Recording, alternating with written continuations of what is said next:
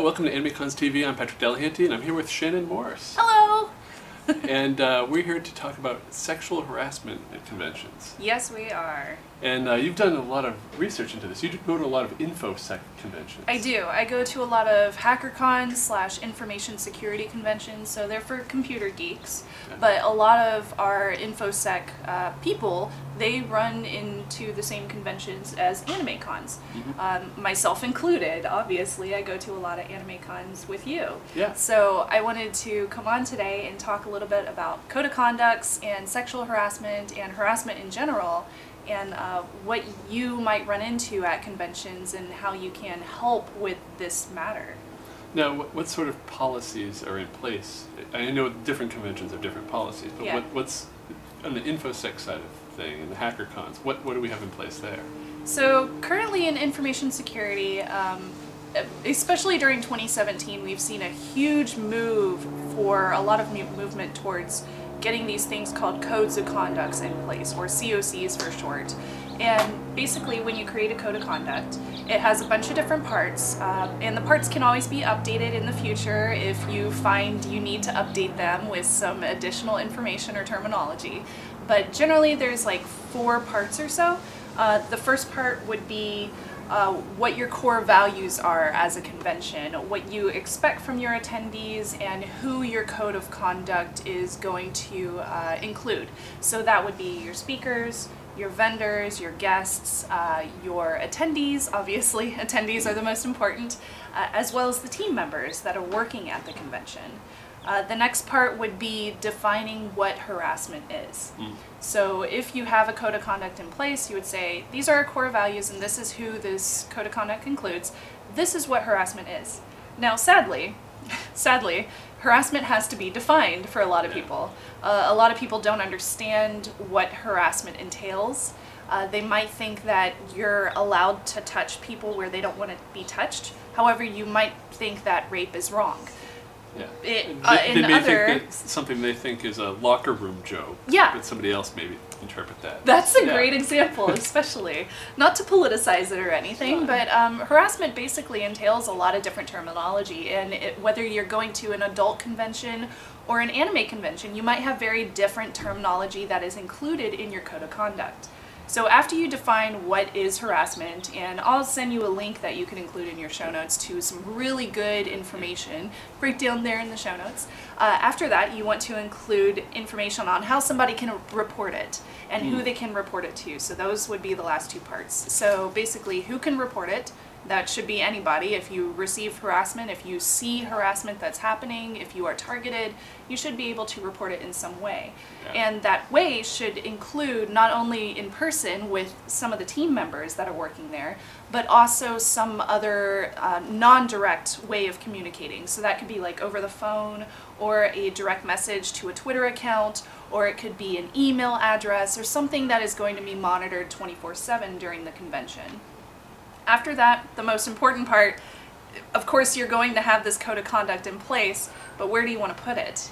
So that should include in the guidebook that you give Mm. your convention attendees on the very first day.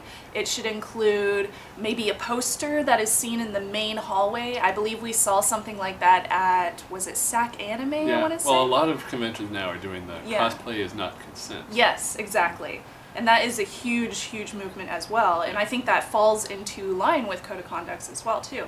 Right. Uh, so you should put it in your guidebook on the website, uh, and then maybe in a poster like available somewhere. I believe that uh, maybe your MC should announce it during the convention so people know what they can and can't do during the convention. And then you should train your uh, employees or volunteers so that they know exactly what they should do whenever a report is given to them. Uh, and that's basically all of what a code of conduct entails. Uh, now, what do you think somebody should do if they're going to a convention that doesn't have one of these policies in place yet, and they notice something wrong? Yes. I mean, w- what can somebody do? Um, so personally, I have decided to not go to conventions that don't have codes of conduct in place. But if you do find yourself at a convention that does not have a code of conduct in place yet, you should definitely try to speak to the organizers, try to speak to the people in charge, and see if they are willing to create something with you. If they don't know who they can talk to, the link that I'm going to give Patrick will give some general outlines on information that they should use, and you could definitely direct them to that link because I believe it's a very good uh, guidebook as far as creating a code of conduct.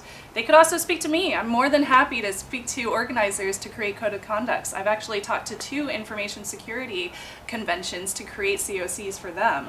So I believe that, you know, if you find yourself targeted in harassment or if you find yourself at a convention where they don't have a COC in place yet, you can definitely work with them as opposed to targeting them and attacking them and telling them that they're horrible people for not having a COC. A lot of these conventions just have not had any kind of reports happen, so they don't know that these things are happening. Yeah, they don't think it's necessary. Oh, it happens elsewhere. They don't think it's happening necessary. Here, we don't. Yeah. We don't need to bother with. Yeah. And a big problem, I think, people think that codes of conducts they they make people not not harass people, uh, if that makes sense. And COCs will not prevent harassment, but they do create guidelines for what is expected, and they do give the convention the right to ban people if they are harassers, if they are victimizing other people, if they are rapes rape people you know folks like that that should not necessarily be at your convention or be standing out at your convention because you don't want those kind of people in your environment Uh, now, wasn't there an issue just recently? There was a, some convention in Europe that. um, no, I think I heard about this from you. So you, uh, I forget the initial. It was C oh and you did yeah, yes and they had accepted somebody on, I think, to present that was not a nice person, right and people spoke out about that. Whatever Yeah. happened? I, mean, this happens in the anime world too, where there may be presenters or even people running conventions that are not good people.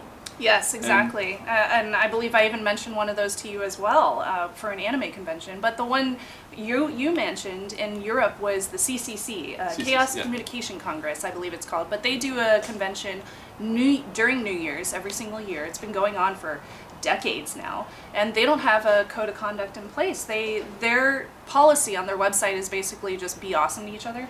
And that's it. But you really Oh. need to define what that means. Like you could say be awesome to each other. I totally agree Asterisks, and then here's asterisk. what that means. here's Yeah. what that means. Here's how you can report it. Yeah. Here's where you can report it. And here's what happens if you are found to be at fault of harassment. Like you should get banned. Mm-hmm. You know, but they didn't have anything like that in place. So I I talked to them about it on Twitter, and um, the girl that was a victim of some things that happened at the convention, she talked to me on Twitter. She thanked me for speaking out about it.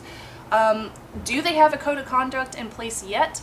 I don't believe they do, but I'm going to definitely keep on to them this year and make sure that it happens because I, I don't like seeing other information security conferences currently that don't have COCs.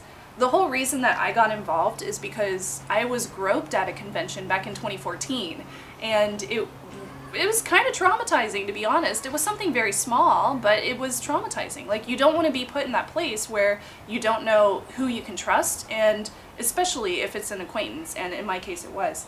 The convention that I was at, they didn't have a code of conduct in place. So even though he was banned according to the owner, he came back two years later and we were sponsoring the convention my company was. So we were giving them money even though the guy that had targeted me in harassment he was back there. So it was a really really bad headache that i had to deal with and i eventually told them like hey we can't sponsor your convention if you're going to let harassers in. So they created a code of conduct they started working with people more and they're much more outspoken about having codes of conducts and now i go back because i want to support them for you know changing their mindset which i think is totally possible All right. Uh, any other uh, topics you'd like to tell people about?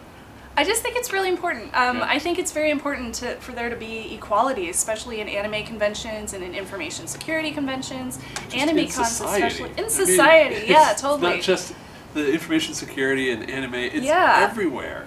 When you have a convention, you're bringing in together in a very small environment a lot of different kinds of people. You have, you know, so many different groups, so many different nationalities, and for there to be that kind of in- inclusion a- amongst that group of people because everybody loves the same kind of thing, it's so special. And you don't want to ruin that. And I think it's so important to have these kinds of codes in place so that people know that they are protected they have a way to report things that come up that happen because this isn't new. Like these things have been happening for so many years. It's just now that people are starting to speak out about it. And for people to speak out about it, they have to know that something is going to happen. There's going to be an action involved if they actually speak up and say, hey, this happened to me. What are you going to do about it?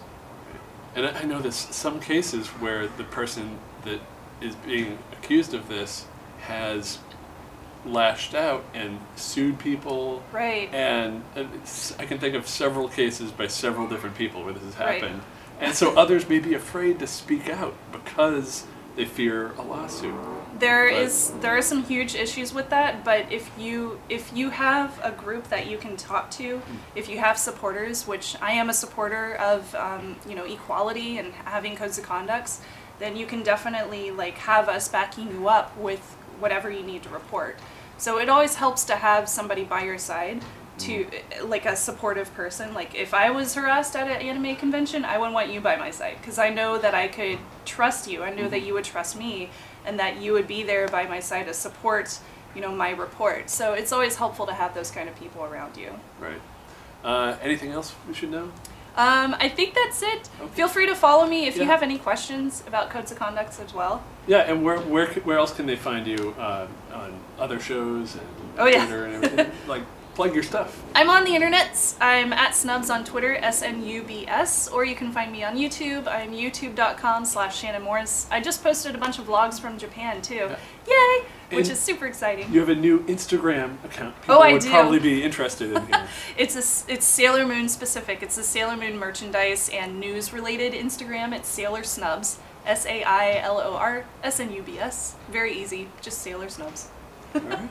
Thank you for Well, having thanks for me. coming. Yeah, absolutely. It's so great to come out and speak about codes of conduct. Yeah. I think it's really important, and ever since it happened to me, I've become, become a huge advocate. So I'm really happy to speak about it. Yeah, and this is a topic we've been wanting to cover for quite a while. And if you have anything to say about it, please call our voicemail line at 762 adequate. That's 762 233 7828.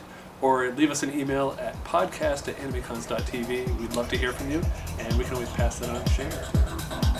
Thanks for coming. Thank you.